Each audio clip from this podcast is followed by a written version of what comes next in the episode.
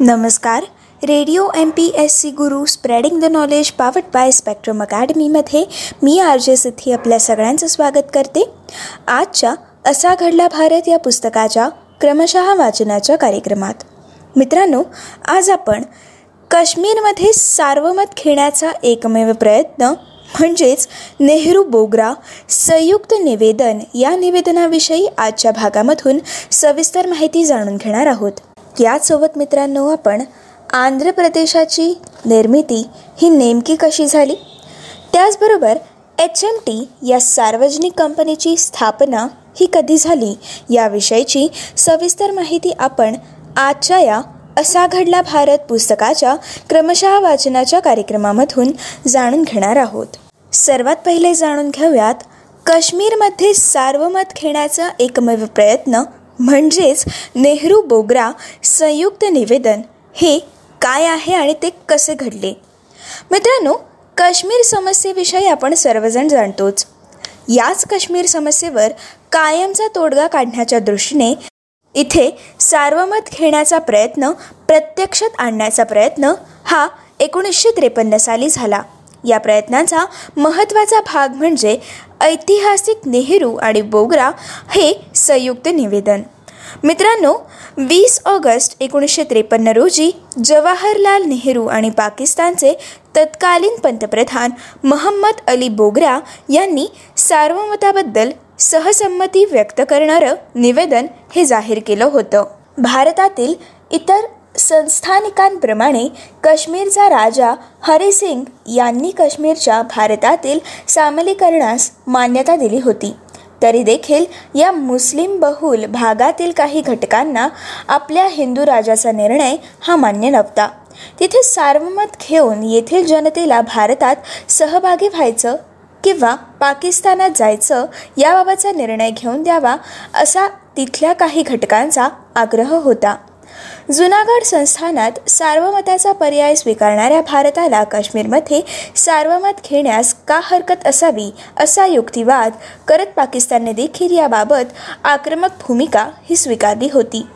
April एकोणीसशे त्रेपन्न या सालामध्ये पाकिस्तानचे गव्हर्नर जनरल गुलाम अहमद यांनी तत्कालीन पंतप्रधान ख्वाजा नझामुद्दीन यांना तडकाफडकी बडतर्फ करून त्यांच्या जागी महम्मद अली बोगरा यांची नियुक्ती केली. त्यापूर्वी अमेरिकेमध्ये राजदूत म्हणून कार्य पाहणाऱ्या महम्मद अली बोगरा यांनी पंतप्रधान पदाची सूत्र हाती घेतल्यानंतर काश्मीरबाबत सक्रिय प्रयत्न देखील सुरू केले. पाकिस्तानच्या संसदेपुढील आपल्या पहिल्याच भाषणात त्यांनी भारतीय उपखंडातील शांततेसाठी आणि उभय देशात स्थैर्य आणण्यासाठी काश्मीर प्रश्न सोडवणं गरजेचं असल्याचं निक्षून सांगितलं होतं.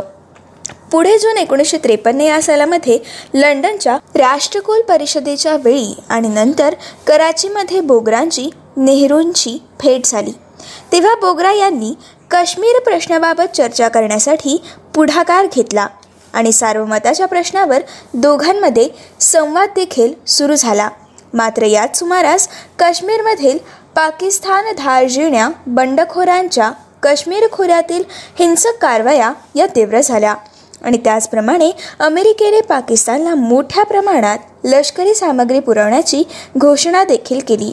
या दोन घटनांचा विपरीत परिणाम घडून नेहरूंनी या लष्करी मदतीचा पाकिस्तान आणि भारत संबंधांवर परिणाम होऊ शकतो असं तात्काळ बोगरा यांना कळवून आपली नाराजी व्यक्त केली होती. आणि त्याचप्रमाणे भारतीय लष्कराला काश्मीरमध्ये अहोरात्र सज्ज राहण्यासाठी दिलेला आदेश हा मागे घेतला जाणार नाही असं देखील त्यांनी बोगरा यांना ठामपणे सांगितलं होतं. आणि या सगळ्यामुळे स्वाभाविकच संवाद हा खुंटला गेला. आणि बोगरा यांनी देखील पाकिस्तानच्या काश्मीरविषयक धोरणात कोणताही बदल संभव होणार नसल्याचं कळवून परिस्थिती जैसे थे ठेवण्यावरच आमचा भर राहील असे नेहरू यांना कळवले.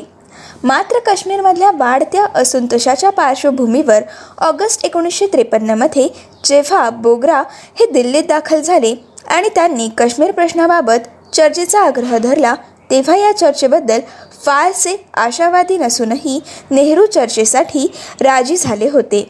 या चर्चेनंतर वीस ऑगस्ट एकोणीसशे त्रेपन्न रोजी उभय नेत्यांनी ते ऐतिहासिक असं नेहरू बोगरा निवेदन म्हणून ओळखलं जाणारं संयुक्त निवेदन हे जाहीर केलं होतं.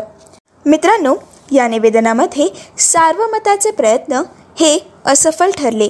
सार्वमताच्या आधारे काश्मीर प्रश्न सोडवण्याची इच्छा व्यक्त करणाऱ्या या निवेदनात चार प्रमुख मुद्दे होते. त्या चार प्रमुख मुद्द्यांविषयी आपण सविस्तर माहिती आता जाणून घेऊयात. ते चार मुद्दे नेमके कोणते होते ते आधी जाणून घेऊयात. पहिला मुद्दा असा होता की काश्मीर तंटा आणि काश्मीरच्या जनतेच्या इच्छेनुसार आणि निपक्षपाती सार्वमताच्या आधारे हा तंटा सोडवण्यात यावा. या निवेदनामधील दुसरा महत्त्वाचा मुद्दा होता सार्वमत घेण्यासाठी नियुक्त करण्यात येणाऱ्या प्रशासकाची नियुक्ती ही एप्रिल एकोणीसशे चोपन्नपूर्वी करण्यात यावी. तिसरा मुद्दा असा होता की सार्वमताच्या प्रक्रियेतील प्राथमिक प्रश्न आणि सार्वमतानंतर हाती घेण्यात येणाऱ्या उपायांची अंमलबजावणी लष्करी आणि अन्य तज्ज्ञांच्या संमतीने दोन्ही देशांच्या पंतप्रधानांच्या सल्ल्यांनी करण्यात यावी. तर या निवेदनामधील चौथा मुद्दा असा होता की या सर्व उपाययोजनांची पुढील प्रगती उभय देशातील सहकार्य आणि वातावरण यावरच मुख्यतः अवलंबून राहील. मित्रांनो नेहरू आणि बोगरा यांनी हे संयुक्त निवेदन जारी केल्यानंतर काश्मीर प्रश्नाच्या संदर्भात नवे अडथळे आणि अडचणी या निर्माण झाल्या. त्यामुळे संयुक्त निवेदनात ठरल्याप्रमाणे दोन्ही पंतप्रधानांच्या भेटीचे कार्यक्रम हे अंमलात आले नाही. सार्वमताच्या संदर्भातील प्रशासकाची नियुक्ती करण्याचा प्रस्ताव देखील हा बारगळला गेला. वीस ऑगस्ट एकोणीसशे त्रेपन्न ते एकवीस सप्टेंबर एकोणीसशे चोपन्न या वर्षभराच्या कालावधीत नेहरू आणि बोगरा यांच्यामध्ये सत्तावीस पत्र आणि तारांची देवाणघेवाण झाली. पण त्यामधून काहीच निष्पन्न झालं नाही आणि सार्वमताचे प्रयत्न हे असफल राहिले आणि यामध्येच मे एकोणीसशे चोपन्न या सालामध्ये अमेरिकेकडून पाकिस्तानला लष्करी मदत ही जाहीर झाली.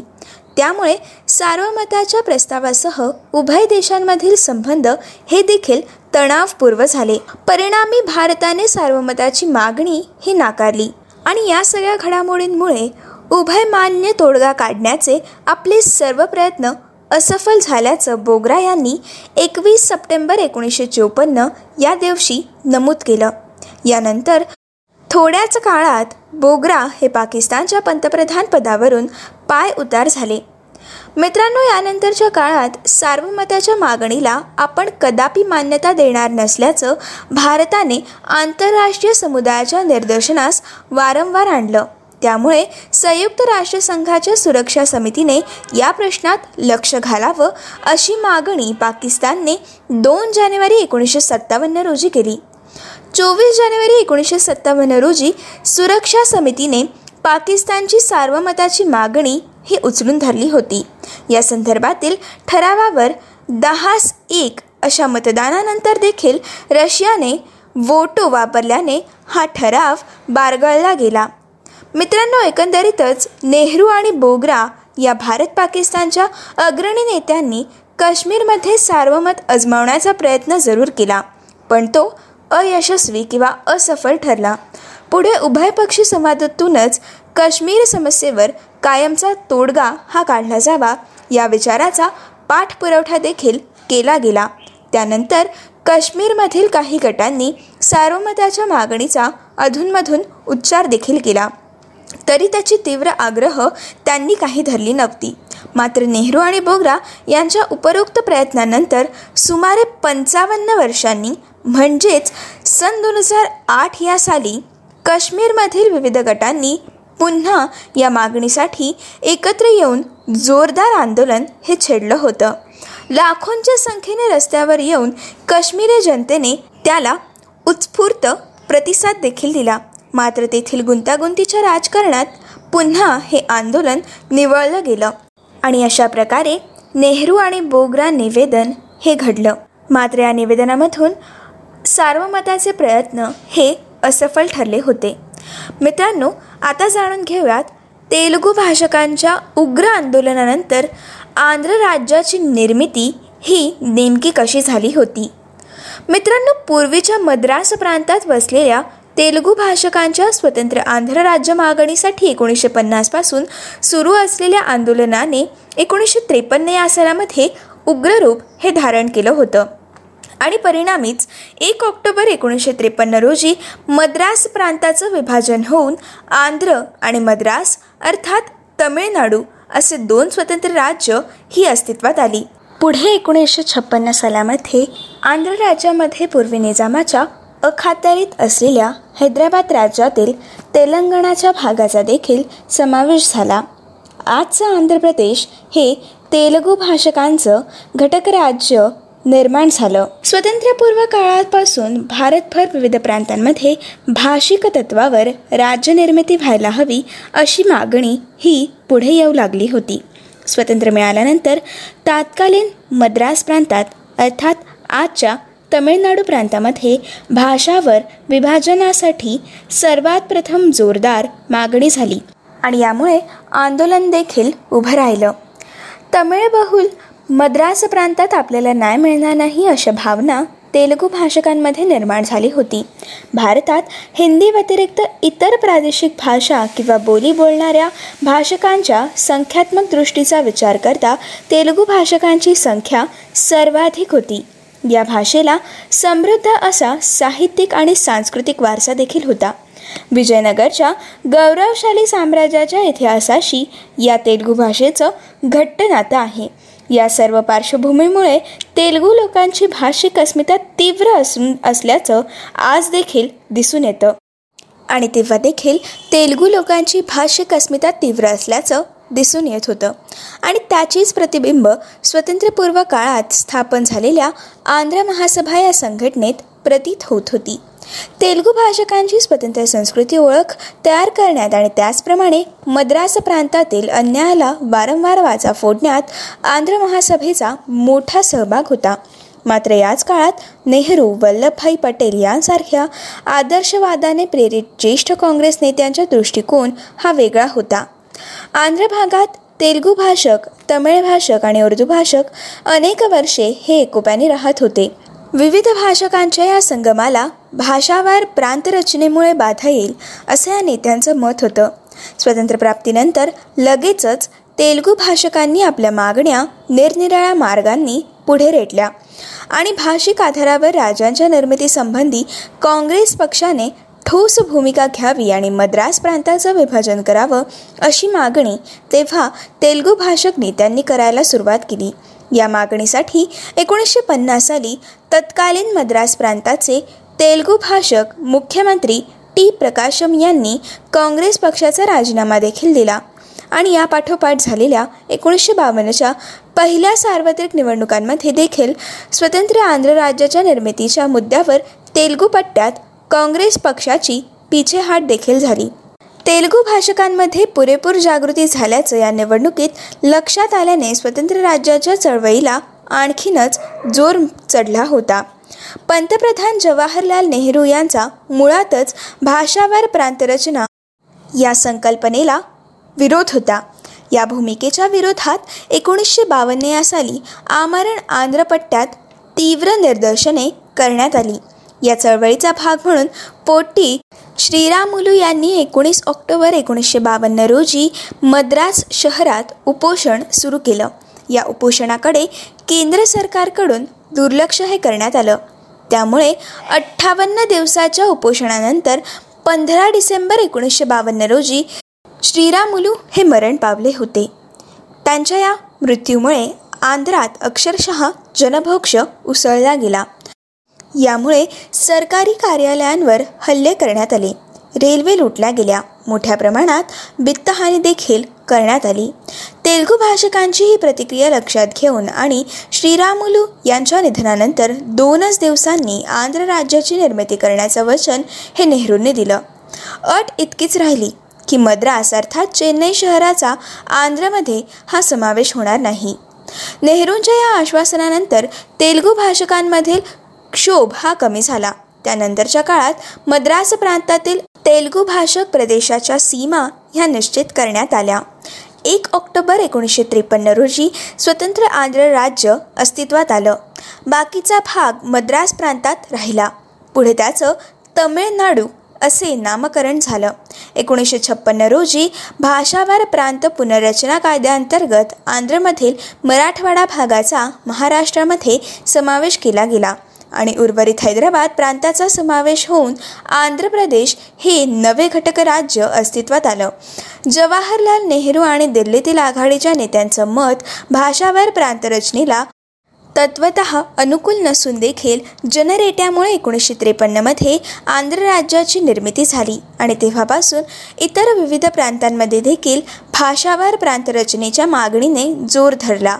एका अर्थाने पुढे भाषावार प्रांत पुनर्रचनेची कल्पना देशात सर्वत्र प्रत्यक्षात येण्यास आंध्र राज्याची निर्मितीच कारणीभूत ठरली. आणि अशा प्रकारे तेलुगू भाषकांच्या उग्र आंदोलनानंतर आणि श्रीरामुलू यांच्या मृत्यूनंतर आंध्र राज्याची निर्मिती झाली. मित्रांनो यानंतर आता आपण जाणून घेणार आहोत ऊर्जा दर्जाची घड्याळं ट्रॅक्टर यंत्र आणि यंत्रसाधनांची निर्मिती करणाऱ्या एच एम टी या सार्वजनिक कंपनीची स्थापना ही नेमकी कशी झाली? मित्रांनो देशाच्या औद्योगिक विकासासाठी आवश्यक यंत्रसाधनांचं अर्थात मशीन टूल्सचं देशात उत्पादन करण्याच्या दृष्टिकोनातून एकोणीसशे त्रेपन्न या सालामध्ये बेंगळुरू येथे कंपनी कायद्यान्वये हिंदुस्तान मिशन टूल्स लिमिटेड या सार्वजनिक क्षेत्रातील उद्योगाची स्थापना करण्यात आली. दहा जून एकोणीसशे त्रेपन्न रोजी पंतप्रधान जवाहरलाल नेहरू यांच्या हस्ते या कंपनीच्या बेंगळुरू येथील कारखान्याचं उद्घाटन हे करण्यात आलं. उच्च दर्जाच्या यंत्रसाधनांच्या निर्मितीसाठी या कंपनीने जागतिक स्तरावरील नामवंत उद्योगांबरोबर तंत्रज्ञानाविषयक भागीदारी केली आणि त्याचप्रमाणे संशोधन आणि विकासासाठी सुसज्ज विभाग देखील स्थापन केला. आधुनिक तंत्रज्ञानावर आधारित यंत्रसाधने उपलब्ध करून या कंपनीने भारतीय उद्योगांच्या आधुनिकीकरणाला हातभार देखील लावला. मित्रांनो यंत्रसाधनांबरोबरच घड्याळ ट्रॅक्टर छपाई यंत्रसामग्री डाय कास्टिंग आणि प्लास्टिक प्रक्रिया यंत्रसामग्री तसेच सी एन सी सिस्टीम आणि बोरिंग्स आदींसारख्या उत्पादनात देखील या कंपनीने प्रवेश केला. त्यासाठी H M T Machines Tool Limited H M T Watch Limited H M T Chinar Watches Limited H M T Bearings Limited आणि प्रागा टूल्स लिमिटेड या उपकंपन्या एच एम टी या कंपनीने स्थापन केल्या. या वस्तूंच्या उत्पादनासाठी कंपनीने प्रदेशी कंपन्यांबरोबर तंत्रज्ञानविषयक भागीदारी देखील केली. त्याचबरोबर देशाच्या वेगवेगळ्या भागात अठरा कारखाने देखील उभे केले. कंपनीच्या उत्पादनांच्या निर्यातीसाठी H M T International Limited ही आणखीन एक उपकंपनी स्थापन करण्यात आली. एच एम टीने एकोणीसशे त्र्याहत्तरमध्ये पुढे हरियाणा राज्यातील पिंजोर येथे कारखान्यात ट्रॅक्टरचं उत्पादन देखील सुरू केलं. त्यासाठी इकोस्लोवाकियामधील मोटोकोव्ह या कंपनीकडून तंत्रज्ञानविषयक सहकार्य देखील प्राप्त केलं. पुढे पंजाबमधील मोहाली येथील तसेच आंध्र प्रदेशमधील हैदराबाद येथे कारखान्यांमध्ये ट्रॅक्टरच्या उत्पादनाचा विस्तार हा करण्यात आला. शेती संबंधित अन्य यंत्रसाधनांच्या निर्मितीचा देखील पुढाकार घेऊन या कंपनीने शेती उद्योगाच्या आधुनिकीकरणाला चालना दिली. आशिया आणि आफ्रिकेतील अनेक देशांमध्ये यंत्रसाधन निर्मितीचे प्रकल्प उभारण्यासाठी एच एम टीने तंत्रज्ञानविषयक मार्गदर्शन आणि सेवा उपलब्ध करून त्या देशांच्या औद्योगिक आधुनिकीकरणाला सहकार्य देखील केलं. त्यामध्ये प्रामुख्याने Algeria Kenya Tanzania Indonesia Malaysia U A E Mauritius आणि मालदीव या देशांचा समावेश होतो. मित्रांनो एकंदरीतच मिश्र व्यवस्थेत सार्वजनिक क्षेत्राच्या विकासाद्वारे आर्थिक विकास साधावा असा व्यापक दृष्टिकोन बाळगून नेहरूंनी जे धोरण अवलंबलं होतं ते एच एम टीसारख्या उद्योग समूहाने एकोणीसशे पन्नास ते एकोणीसशे सत्तर दरम्यान आपल्या खोडदौडीने काही अंशी तरी प्रत्यक्षात उतरवून यश हे आपल्या पदरी पाडून घेतलं. आणि अशा प्रकारे एच एम टी या सार्वजनिक कंपनीची स्थापना झाली आणि एच एम टीने आपला विस्तार आशिया आणि आफ्रिकांसारख्या खंडांमध्ये केला मित्रांनो ही होती आजच्या भागातील असा घडला भारत या पुस्तकाच्या क्रमशः वाचनाच्या कार्यक्रमामधील आजच्या भागातील सविस्तर माहिती. पुढच्या भागामध्ये आपण असा घडला भारत या पुस्तकाविषयी सविस्तर माहिती जाणून घेताना खाजगी विमान वाहतूक क्षेत्रातील अनिष्ट स्पर्धेच्या पार्श्वभूमीवर नागरी विमान वाहतूक उद्योगाचं राष्ट्रीयीकरण कसं घडलं याविषयीची सविस्तर माहिती त्याचबरोबर हिंदुस्थानी संगीतातील आविष्कारांसाठी पंडित सवाई गंधर्व संगीत महोत्सवाची सुरुवात ही नेमकी कशी झाली याविषयीची सविस्तर माहिती आपण पुढच्या भागामधून जाणून घेणार आहोत. तोपर्यंत असेच काही वेगवेगळे कार्यक्रम आणि वेगवेगळ्या कार्यक्रमांमधून भरपूर सारी माहिती जाणून घेण्यासाठी ऐकत रहा. तुमचा आवडता रेडिओ ज्याचं नाव आहे radio M P S C Guru spreading the knowledge powered by Spectrum Academy.